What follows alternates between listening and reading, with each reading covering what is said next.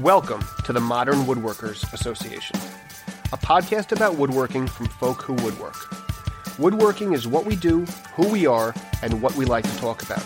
So join us as we have a drink, sit around, and talk woodworking. Hi, and welcome to the 320th episode of the Modern Woodworkers Association podcast. I'm Kyle Barton, and I'm here with my co host, Sean Wisniewski. Today, we're talking about the five Asian tools you should own with Wilbur Pan. So, Wilbur, welcome back to the show. So, um, this is your topic. So, what are the five Asian or Japanese tools? Are they all Japanese or or not? Yeah, they're, um, yeah, they'll they'll be all Japanese. Yeah, I didn't want to stereotype. So anyway. Yeah.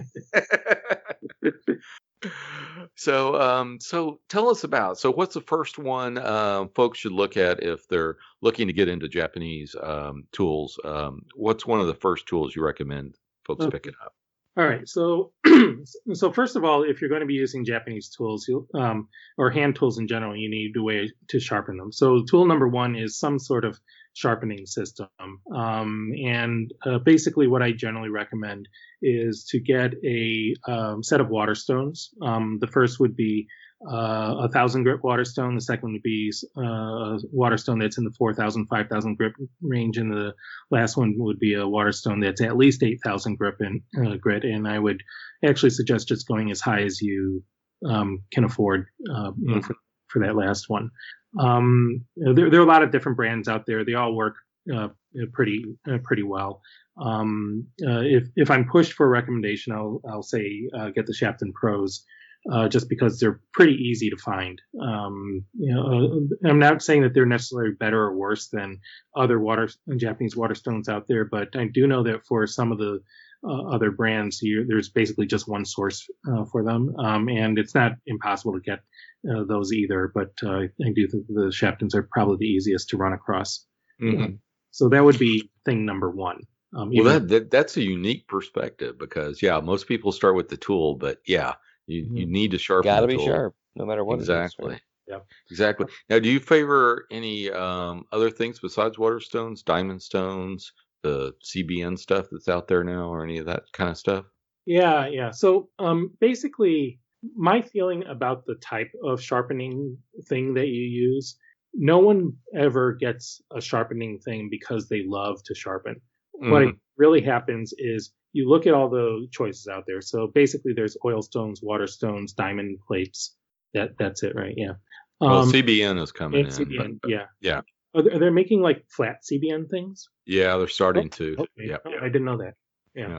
So, um, yeah. Well, well, anyway, um, what I found is everyone looks at these things and they dislike something about all of them, and they wind up picking the one that they hate the least instead of picking on the one that they like the most. So, waterstones, uh, there is an element of flattening them, and you have to have a way of corralling the water in your shop. Uh, with oil stones, um, you have to use oil for them, you know, and uh, Mhm. Uh, and if you talk to Bob Rozaieski, he'll also point out that uh, uh, not all oils are the same. You know, some oil stones work better with more viscous oils, and others work better with something that's thinner, like kerosene or WD-40. In any case, you have to deal with the oil, um, and it smells. Uh, and I don't know about you, but I feel nervous about having something volatile in my enclosed basement shop. Um, and, Well, it just reminds me of when I was a kid and got the pocket knife and the oil stone and Yeah. the oil and, and going, yeah, that knife was never sharp. Yeah. Yeah, yeah, and, and, and if- if we're talking about Japanese tools in particular, um, oil stones are going to be noticeably slower than water water Yeah. stones. Again, it's not that you can't sharpen um, Japanese tools with oil stones. It's just um, it'll take a little bit longer. Um, so so there there's that issue with oil stones, and then for diamond plates, um, and I'm going to guess uh, with the CBN uh, plates that uh, you, you mentioned. Um, th- those tend to leave deeper scratcher, uh, scratches at equivalent grits than the water stones and Mhm. oil stones do. So, uh, so even though um, you may, um, you know, finish up with any given the, the first step relatively quickly, the following steps actually t- seem to take longer um, because you have to spend more time getting out those deeper uh, grooves that the diamonds uh, tend to leave. And and just in terms of using them, they give me this like fingernails on the chalkboard feeling that just sends you know that tingly, that nasty tingling feeling up. I was Ooh, that, yeah. yeah, yeah. So I, I mean, I actually do have one diamond plate, which is 400 grit, and I use it for two things. Uh, the first thing I use it for is flattening out my water stones because it's actually very good at, at doing that. And the second thing is that if I nick a blade or something like that, and I have to remove a lot of steel, that's when I'll use that diamond. Mm. Uh, plate, Mhm. um, but uh, but for the most part, like I, like I said, I like using water stones.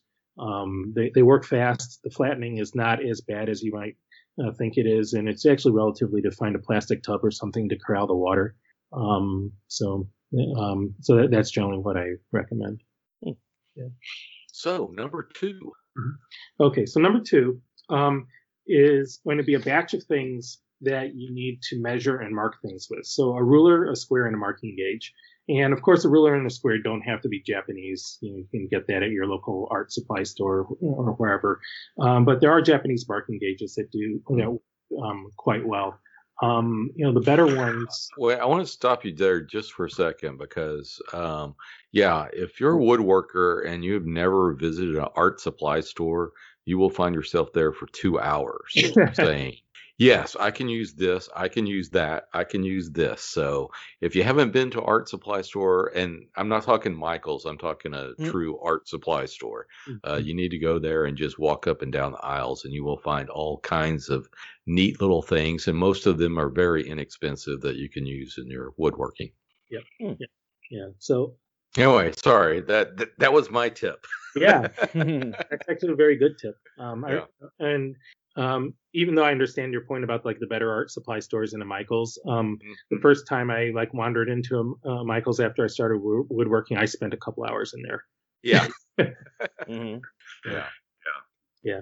So um, uh, so anyway, oh, so what I was saying is that uh, you know the ruler and square can be just any ruler and square that you want to uh, uh, that you want to use. Um, there are, there are uh, Japanese marking gauges which are quite nice. Um, uh, you know because the uh, uh, the um, uh, the the business end of the marking gauge gauge are actually two knife um, uh, uh, two cutters that have like a knife uh, profile uh, with a right and a left-handed one um, and they leave a very clean line. They're really nice to use, um, and uh, and believe it or not, they actually take the time to do the hard steel, soft steel lamination thing at the ends of those. So um, uh, so the marking gauges uh, that I have, um, you know, I, I honed them up when I first got them. And that was, you know, many years ago, and I've never felt the need you know, to uh, have to resharpen them uh, since. Um, but uh, they're they're they're real they're really terrific. Um, Yeah, I have a, a, a Czeck Edge Mhm. marking gauge. It's not a it's not a laminated Yeah. blade, but it's a chisel point. Yep. And same kind of thing. I think I might have brushed it against a, a strop at one point just to touch it up.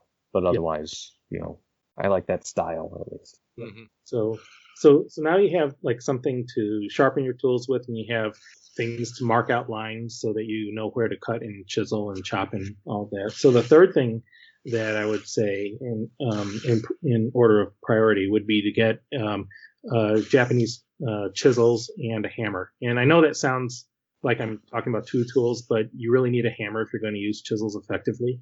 So I'm lumping them together as one. Um, and the reason I uh, generally suggest that people start off with Japanese chisels is that everybody can use a better chisel.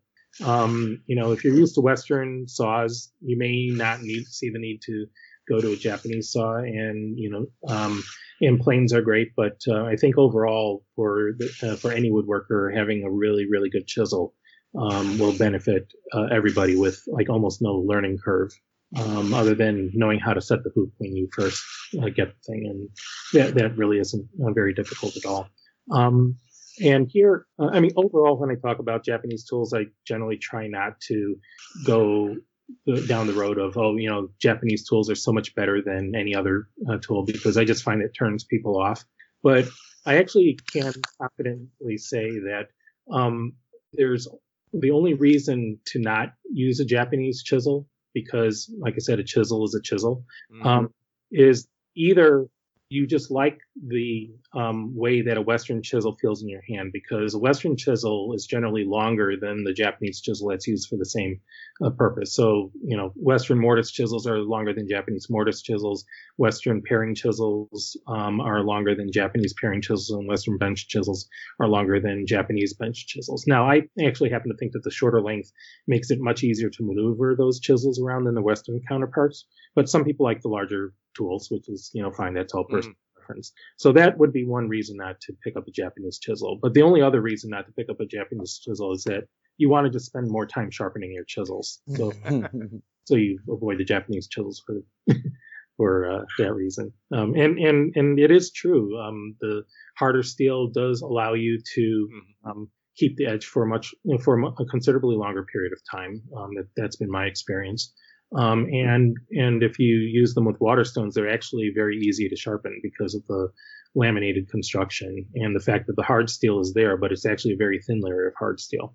Mm-hmm. So you don't have to do that, do that much work, and the properties of the steel itself make it easy to sharpen.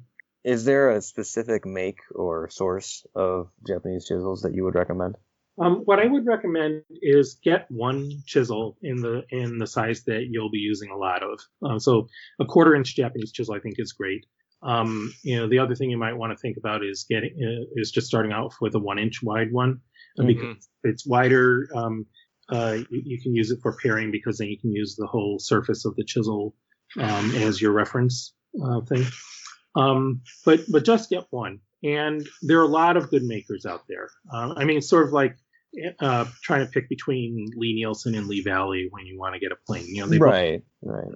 Um, uh, the the only thing to avoid is don't get the super cheap ones um, because basically what you're paying for is the labor and the skill of the blacksmith in terms of making the uh, making the chisel. Mm-hmm. So if you get a super cheap one, um, yes, they're going to be laminated, but what you'll find is that there may be not as much attention paid to the lamination process. Like they might just take a hard piece of steel and a soft piece of steel and stick it in some uh, mechanized trip hammer thing and just wail away at it for a while and then right. drop it to the side and then grab the next one. Mm. Um, yeah, where with the blacksmith, they're doing, they really are doing these things one at a time and they're paying attention to what they're doing. Mm. Um, I, so what kind of price point are you talking yeah. about? Yeah, so, so basically the price point you should be looking at um, these days, I would say um, any chisel that's sixty dollars and up um, okay. is worthwhile. And uh, and granted, you can actually go very high in terms of the uh, price of the chisel, but I think you start to hit the diminishing return category when you get to about hundred dollars a chisel. Mm-hmm. Um, and after that, um, a, a, lot of time what you're paying for, paying for is the uh, um, is the reputation of the maker. Uh, so there's a little bit of you know personal branding going on there, or artistic stuff like um, you know the uh, Mokume pattern. That's like the uh, uh wood grain pattern. Right. See, uh, which it looks really pretty, and maybe one day I'll get one of those things, but it adds absolutely nothing to the function. And I'm not saying that aesthetics have no function. It's just it's that's a very personal uh, choice. But um, but but don't don't get the the the package of ten from Grizzly where it's like a hundred dollars. Right. Right. Right. That's yeah. You want to get the same quality, comparable to a uh, Lie-Nielsen or Lee Valley chisel, about that same price range. Right. Mm-hmm. Yeah. Sure. Yeah. Um, one time I actually did go on eBay and I searched for the cheapest Japanese chisel I could find. And and what it was is that there was a set of three that was sold in like this blister pack. Um, and it came from Japan, but it um uh but but it was like thirty dollars shipped to my door. I, I, can't I can't believe I uh, how I managed up with this thing. And and I pulled out the chisels, and when I looked at them, they were laminated, but basically um, uh, what was missing was uh, a lot of the fit and the finish. So the so the grinding on the body of the chisel and the and the hollow in the back it was really rough. Um, mm-hmm uh, and and, uh, and the grinding on the bevel was really rough. So um, and in little uh, details like um, you know the the shoulders of the body of the chisel where it meets the shaft, um, they were very roughly ground out um, and not very nice to look at. Whereas you know the chisels that I actually use. And in, in all these, I think I got for about sixty to seventy-five dollars uh, each over over the years. Um, all those parts are really nicely made, um, and and they're nice to look at. So um, maybe not as nice as the Mokume chisels, but still nice. Yes. yeah, but, but I think that's uh, that's really where um, uh, what you're getting for for your money when you're looking at uh, chisels in that price range is uh, the fact that someone is actually paying attention to them when they're being made. All right, cool. Well, I Um, think we're up to number four. Oh, uh, sorry, just one quick comment about Oh, the sure. yeah. So uh, for the hammer, um, get one that's about 300. Oh, yeah, the hammer. Yes. Yeah. Um, uh, get one that's about 375 grams. That's a really good weight for hammering chisels. And if you decide to go with plane blades, it's not so heavy that you can't use it to adjust your plane blade uh, as well.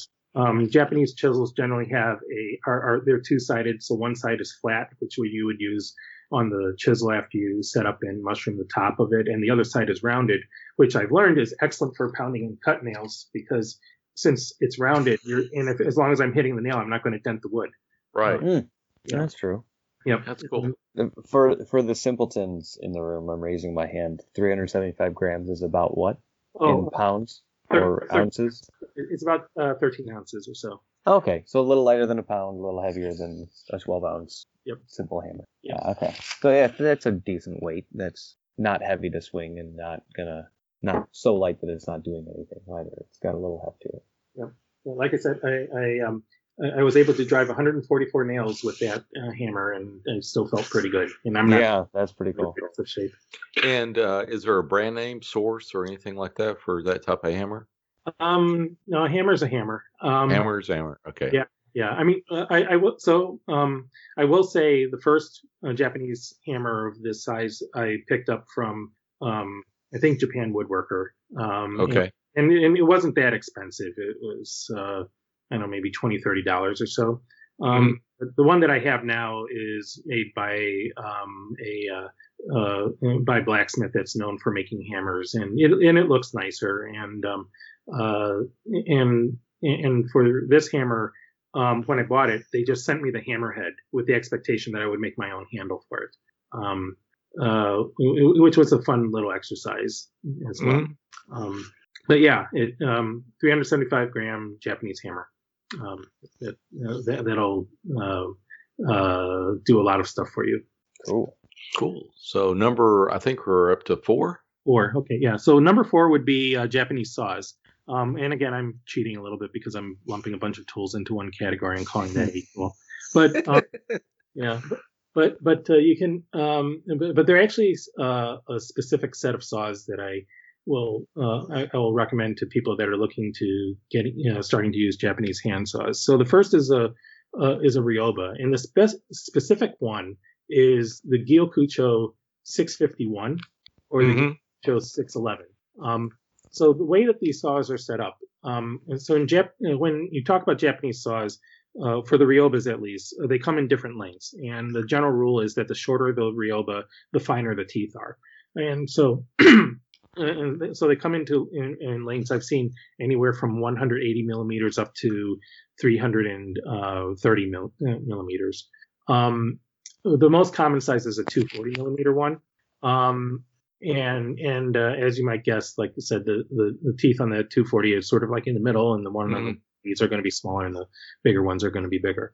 Um, but the one thing with the um, Gyokucho, Gyokucho 611, 651 Ryobas is that um, the teeth are actually sized for 210 millimeter Ryoba. So these teeth are actually smaller than what you might uh, find on a standard 240 millimeter Ryoba, which makes it a little bit of a niche tool in terms of Japanese woodworking because um, most people expect and use a, a 240 millimeter Ryoba for most of their sawing. But the big difference is in um, Japan, most of the woodworking still is centered around um, you know construction projects. Right. And the 240 millimeter Ryobas are really meant for timber framing type sawing for the most part, um, and they're using uh, you know, softwood species where, where a coarser tooth is generally more useful. But for you know, hobbyist woodworkers, most of us are using hardwoods and um, and probably North American you know species of hardwoods, and we're looking to make furniture, so the parts are smaller. So having a smaller tooth count, uh, sorry, having a finer tooth count um, is advantageous there.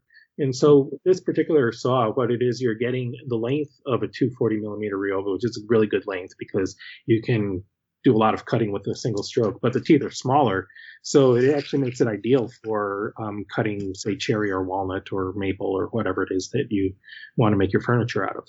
Um, the big difference between the 611 and the 651 is that the 611 is like a traditional Ryoba shape, um, and the 651 is also shaped like a Ryoba, but the taper is less uh, aggressive.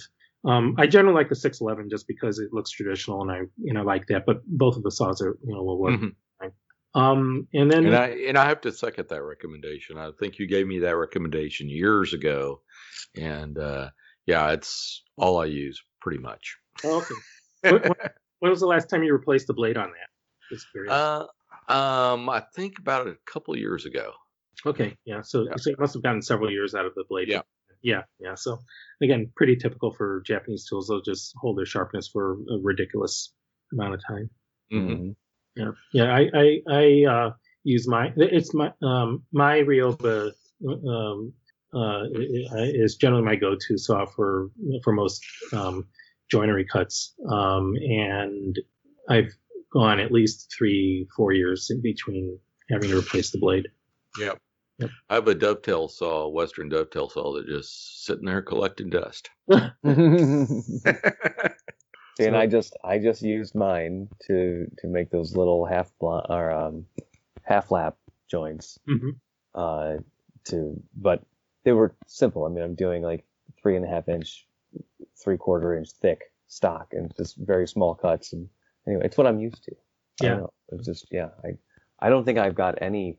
I have one flush trim pull saw, Mhm. and it's it's some small cheap flexible blade doohickey uh, that I very rarely use, but it's definitely something I could add to my arsenal. Yeah, yeah. So, um, so as far as the Dozukis go, um, there's uh, again uh, Gyokucho um, is uh, uh, is a brand of saws that I have. Um, I've never done like a side to side by side comparison of all the different uh, disposable brand Japanese saws because basically I've I have better things to do. Uh, so, so I'm recommending these not because I've compared all of them and these are the best. These are just the ones that I have, and I'm very happy with them. Uh, but uh, as far as the Dozukis go, they're- have a Model 370 and a Model 372. Um, so the 370 is a cross-cut teeth, um, and the 372 is sort of like a rip uh, cut, but it's not really. Basically, what it's it's still got cross-cut teeth, but they intersperse them with these raker teeth, um, which allows you to go through a rip cut more quickly than the uh, than the 370, the cross-cut version. Mhm. Um, so so think think of like an alternate top bevel table saw blade, um, and then make those blade uh, make those blades into uh, Dozuki. That's basically what you're getting here. Um, and, and it is noticeable that uh, you know uh, that um, when I use it for rip cuts, uh, it just goes you know, more more quickly. Uh, so those three saws together, I think is it's easily less than 150 dollars. Yep. Uh, hmm Um, I have that Dozuki too. So yeah. Yeah. Yeah. So, um, uh, you know, which again, if you even if you uh, look at other Western saws, it it's actually a bargain, um, comparatively speaking. Oh yeah, yeah, and uh, you know they they are what impulse hardened teeth, I guess, Mhm. but uh, they do last a long time, and uh, it's it's fairly inexpensive to you know just replace the teeth, and uh, a lot less uh, nerve wracking than trying to sharpen them. Right. Right. Yeah, And, and So- e- even if you ding up um, your saw, um, it'll still still keep going because yeah, I know on my Dozuki, I banged it into something metal that was sitting on my um, bench, and a tooth basically chipped out. And and I looked at it, and not only was a tooth chipped out, but the other teeth around it were you know clearly bent. hmm And all I did was I uh, took my hammer, the, the rounded side of my hammer, and I just pounded on that area on both sides so that I didn't have teeth sticking out, you know, Right. wider than the curve. And it works perfectly well. Um, so, so I thought I was just going to replace the blade, but um, at this point, I'm just going to wait till it gets dull and then replace the blade. yeah. Yeah. Now, like anything, you can uh, definitely go high end with your Japanese Mhm. saws too, and get the uh, the I guess the uh, traditional saw maker there to uh, to pound out one for you, so to speak. I think they got tapered. They're tapered in uh, cross section, I believe. Yeah. Yep, yep. They're, um, yeah. So the so the handmade Ryobas uh, they're, they're tapered two ways. So they're Hmm. tapered from the tooth line to the center of the blade, um, Mm. uh, on, uh, in- going in both directions if you're talking about a Ryoba, Um, and it's also tapered. Um, it's so it's thicker at the handle end and thinner at the floppy end of the blade. Oh wow. Oh, I Yeah. didn't know that. Yeah. Cool. Yeah. Um, and, and and the reason for doing that is that it's the same reason why old Disston saws were tapered, where um, Mhm. Taper, then you can rely on the taper to provide clearance as you're sawing through your board instead of the curve, hmm in- instead of the set of the teeth. Um, and because of that, then you can make the uh, kerf smaller because then you don't have to set the teeth as much because you can rely on the uh, taper to uh, um, to do that. And then what all and all that what all of that leads to is that the kerf that's left by a Japanese saw is thinner than the kerf that's left by a Western saw. And it may not sound like much because we're talking like you know maybe a couple hundredths of an inch, but we're really talking about a kerf that can be easily 30% smaller or, or more than uh, the comparable Western saw, which um, means 30% less work when you're sawing, and uh, and, and and that's a real advantage, I think. Yes. Yes, it is.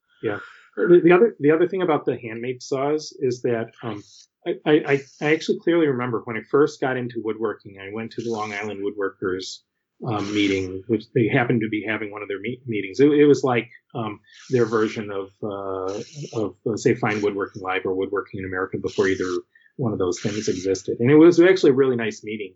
Um, because they had a lot of fantastic speakers in a big marketplace and things like that. But uh, there was a, uh, a a talk on hand saws, which I went to because I was starting to get into it. And one of the things that was mentioned there was that, um, you know, you can buy these hand saws and they're pretty cheap, but you can also get these handmade Japanese uh, hand saws, which are like, you know, $300, $400. And who would spend that much? And, you know, of course, that was a big laugh line for the crowd.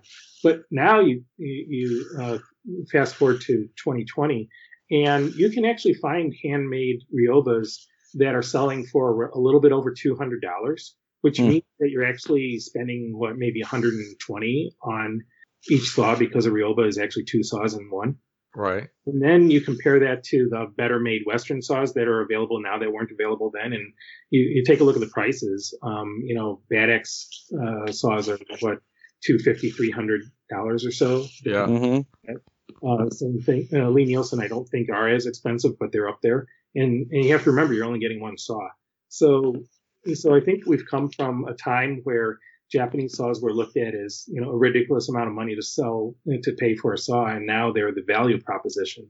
Um, and you get all the advantages of, you know, Mhm. ring and hand tensioning and all of that. Wow. Yeah. That that is interesting. That is interesting. Yeah. So, So number five. Number five. So last one would be Japanese planes. Um, and there are two planes that uh, I would suggest anyone get. One would be a plane to just remove wood fairly quickly, like what you would use for a jack plane. So you don't have to spend a whole lot of money on that. And I would actually get one of those, learn how to use it, and then get yourself one of the Japanese planes that takes like the super thin shavings that you would see in a planing uh, contest. Because um, as I've, uh, in my experience has been, the more I learned how to use Japanese planes, the more time I was spending on figuring out how to use a Japanese plane to, to uh, get rid of wood in a hurry rather than Mm, the planing contest thing. Oh, okay. Yeah, and, and in actuality, um, there is one plane. I, mean, I participated in the planing contest. I never expect to win because I'm. I don't think I'm that good. Um, and but I think also because I tend to use planes for a different purpose in my shop than for the planing contest. And so for my smoothing plane, um, I actually have to spend some time ahead of time reconfiguring the blade um, because um, since I'm using my smoothing plane to build projects, um, I do have a little bit of a camber on it because sometimes I have to plane down a wide panel and you need a camber on your blade so that you don't Right. leave tracks. But that's not what you want in your planing contest plane because for that you want the blade, uh, the, the edge of the blade completely straight across from side to side. Um, and so I have to take the camber out in order to do that. And then I have to reconfigure the sole accordingly. Um, and then I do the planing contest and then I lose. and I come back to my shop and then I have to put the camber back on the plane again. Well, Yeah. obviously, you need a competition plane. Uh, obviously, yeah. but um, you know, I'm not going to buy. I, I, I'm honestly not going to buy a plane for that I'm going to use once a year. and, and I've only entered a couple planning contests, so it's not even like I'm Nice. using it often. I do think about it though, but uh, Yeah. but no, I, I, um, I, I, I would rather buy wood. Well, So- now some of the Japanese planes have chip breakers and some do not. Yep. So, what do you recommend, or does it matter? Well, if you buy a Japanese plane today, they're all going to come with a chip breaker, unless you specifically say I want one without one. So it's going to come Okay. with a chip breaker uh, for the most part if you uh, if you if you pick one up. And the chip breaker, regardless of what I said in, in, in before, uh, the chip breaker does have its use. Um, so it's nice to have one, even if you hardly ever use it. Um, and, it, and it's built into the price of the plane, so it's not like you're going to save money by buying a plane without a chip breaker. So it'll be there, and then you can set it up. Um, and if you um, take the class I'm uh, that, that I'm doing uh, on November 14th, I'll tell you all about how to um, use the chip breaker and how to set it up. Fantastic. So, um, so any you, you said so so you want to get the roughing plane and then the I guess the the the smoothing plane. So basically a a a jack plane, should I say? yeah. And then, and then once you get comfortable with that, then move on to the smoothing plane. So, are there any um, sources or price points you need to look at? Yeah. uh, So if you're buying one new, um, for the for the uh, for the uh, first plane, um, I'd look for something that's between 100 and 200 dollars. Um, okay. and there there you know, um so the reality is if you at this point in time if you go to the people that sell Jap- Japanese tools and they specialize in Japanese tools I'm not talking about like you know say Lee Valley where they have some Japanese tools but they Mhm. sell other things um most of them are interested you know most of them are selling you know relatively um, better quality planes um, so they're set up to be smoothers and they're made by blacksmiths that are really good at what they uh, they do. And and I do understand why that's the tool that they sell because there's almost no margin at selling the cheaper ones. Um, and so why should they go through the bother of selling, you know, of doing the same amount of work and not getting, you know, the, the, the same profit margin that they might get from selling better made made ones. Mhm. So if you're looking for a jack plane uh, and you go to a Japanese, um, if you go to a company that specializes in selling Japanese tools, it's going to be hard to find one um, unless you just want a plane that's you know way nicer than it needs to be for this uh, purpose. Um, what I would recommend is just going to eBay. Um, uh, if if you're looking if you're seriously looking for a plane in in that sort of price range, and uh, because you'll find some options for new uh, you know, planes um, uh, that that'll be in that price range, and all you have to do uh, is make sure it comes with a chip breaker and it's um, either 65 or 70 millimeters wide. Um, I would actually recommend getting the 65 millimeter one because since it's a little bit narrower, it's going to be a little bit easier to set up and to use. And then Mhm. 70 millimeter one for your smoothing plane. And that, that's actually exactly what happened to me, except I didn't know what I was doing when I first got these planes. Yeah, the, um, the the one that I use most often, and the one that's um, it, it's actually set up to be a little bit finer than a jack plane can be, um, but it's not a smoothing plane. Um, it sort of sits in the middle uh, range. May, maybe uh, if you think of it like a short joiner plane, maybe that's the best way of describing it. But um, but basically, I found this um, uh, plane on eBay 10, 11 years ago. Um, and it was being sold along with a bunch of other Japanese tools, clearly by some guy who tried Japanese tools and decided to just dump all of them because this thing was like almost unused when I got it. And it was 65 millimeters uh, wide, and it's the plane that I use all the time. Um, and I, I and basically the way I have it set up is that I can use it to pull off a reasonably thick shaving, maybe not quite jack plane level, but um, I can get rid of uh, wood in a reasonable hurry. Um, I'd say the thickest shaving I could take off with it is um, maybe a little bit less than a sixteenth of an inch, and I get it down to as you know like close to uh, smoothing plane quality, but not not completely there. Um, and uh, and that's what I uh, that's how I learned to use um, Japanese planes. Um, and then after that, that's when I got the plane that I use as a smoothing plane. That's a full size 70 millimeter one.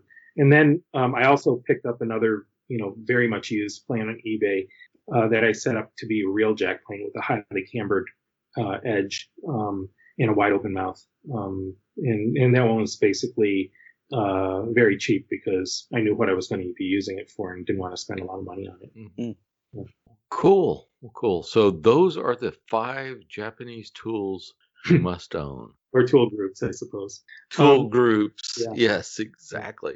Well, very much appreciate it. A lot of great information there. And uh, for more information, uh, where can folks find you on the interwebs? Yeah. So in terms of a starter set of Japanese tools, I actually did a couple blog posts um, not too long ago Mm-hmm. uh, where I came up with a starter set of Japanese tools, and there, there's much more nerdery that went in there because I made a spreadsheet and stuff. But um, it's actually pretty. I think it's uh, not a bad. There's way- a PowerPoint. And, you know. um, yeah, but but I, I I think I came up with a pretty good like minimal set of tools. Um, if you want to get into Japanese tools. So um, and so if you just go on my blog and go back a couple pages, you should be able to find the two articles. One is on the tools and one is on the sharpening system. Um, but uh, just overall, um, I'm on my blog. It's uh, Giant Cypress at uh, giantcypress.net. Um, so it's Giant Cypress, the woodworking blog site, not Giant Cypress, the bicycle. and uh, the rest of my contact information is on my blog. You can find my email and my links to Instagram and Facebook. Yeah. And, And also, yeah, and also if you search for Wilbur Pan Japanese tools, not just Wilbur Pan, because Yeah. you'll get another guy, but Wilbur Pan Japanese tools. There's two of them. Oh my Yeah, gosh. there are. Yes, Yeah. Yes. If you if you want to hear the musical stylings of Wilbur Pan, then just search for that. He- he- He's like this rapper from uh, Taiwan. And oh, is he? yeah, and, and and the funny thing is that his Chinese name is almost exactly like my Chinese name. It, it's just that um, I, I think the, the last character in his Chinese name. So both of our names are, are in Chinese are Pan Wei Bo, and he writes the Bo differently than how I I write it in mine. Um, Wow. so yeah, um, and and the funny thing is that he used to spell his English name W I L B U R, which is how I spell mine. Um, and then I, I I don't know why I did this to the guy because actually looking back, it was kind of mean. But um, he's on Facebook, and so I followed him on Facebook. And because we had the same name, I would do things like he'd post a picture, a selfie of him out, out at an after party and said having a great time at the after party, and then I would immediately post and say, "Wait, I don't remember being there." A- And, and the only difference would be our profile pictures. So um, if you looked at it real quick, you it sounded like he was he had blacked out at the party or something. Oh my gosh. But then what I learned is that now he's spelling his uh, English name W I L B E R. And and I, I have a feeling, I I have a bad feeling that maybe I made him do that. oh boy. Yeah, So- he was having a very uh, similar conversation, just the opposite side of it. Going, there's this other guy, and he spells his name this way, and he keeps commenting on my crap. Oh, I changed my name. Crazy. You're the Wilbur troll. I, I'm, I'm I'm going to apologize if I ever meet him and buy him a drink. there there you you go. Deserves it. Go. Fantastic. Well, Sean, where can folks find you on the interwebs? Well, I'm Sean W78 on most social medias. How about you, Kyle? Uh, you can always find me at barton.kyle on Instagram, the only social media platform that matters. And with Hey, that, Kyle, Kyle, Yes. can I just mention some social media data that Sure. we'll appreciate. So, um, so I don't often cross post across you know the various social media things, but sometimes I do because there's um, uh, because I just want to get input. Um, and uh, and I, I recall trying to count up how much engagement I get. Um, and the weird thing is that I got the most engagement on the, the cross post to Instagram, even though I'm hardly ever there. Mm-hmm. And I got the second amount of engagement on Facebook, which I'm, where I'm more active on, and I almost got like no engagement on Twitter. So maybe there's something to your only social media platform that matters line. of course there is. Yeah. At least you have You know. for it now, so that's good. exactly, exactly. I'll always point back to uh, the Wilbur data point for Instagram. There you go. Yeah, There you you go. go. You can't argue with science. Exactly. No, and I I think it is a, a kind of what you experience, Wilbur. It, it, it is it and has been for years now the more community based thing. So depending on your topic, depending on your demographic that you're reaching, and that's, Mhm. there's some division there too. Um, although we we skew that. I mean, Kyle's older than me and arguably in more of the Facebook demographic. no oh, offense. Oh, oh, that, I mean, by by general terms. yeah, uh, you're you're well- you're right. You're actually Uh, right. no, and, and it Yeah. is. And like my parents, and you're not as old as my parents, but you, my parents are on on Facebook and nothing else. Mhm. And anyway, and, and but the the community involvement has always been something that Instagram has been known for. Yeah. And so if you want to get your message out there, if you want to share something, if you want to find people that will share your content, it's going to be on Instagram. Just because of that, I'm going to start a TikTok account tonight. Oh no.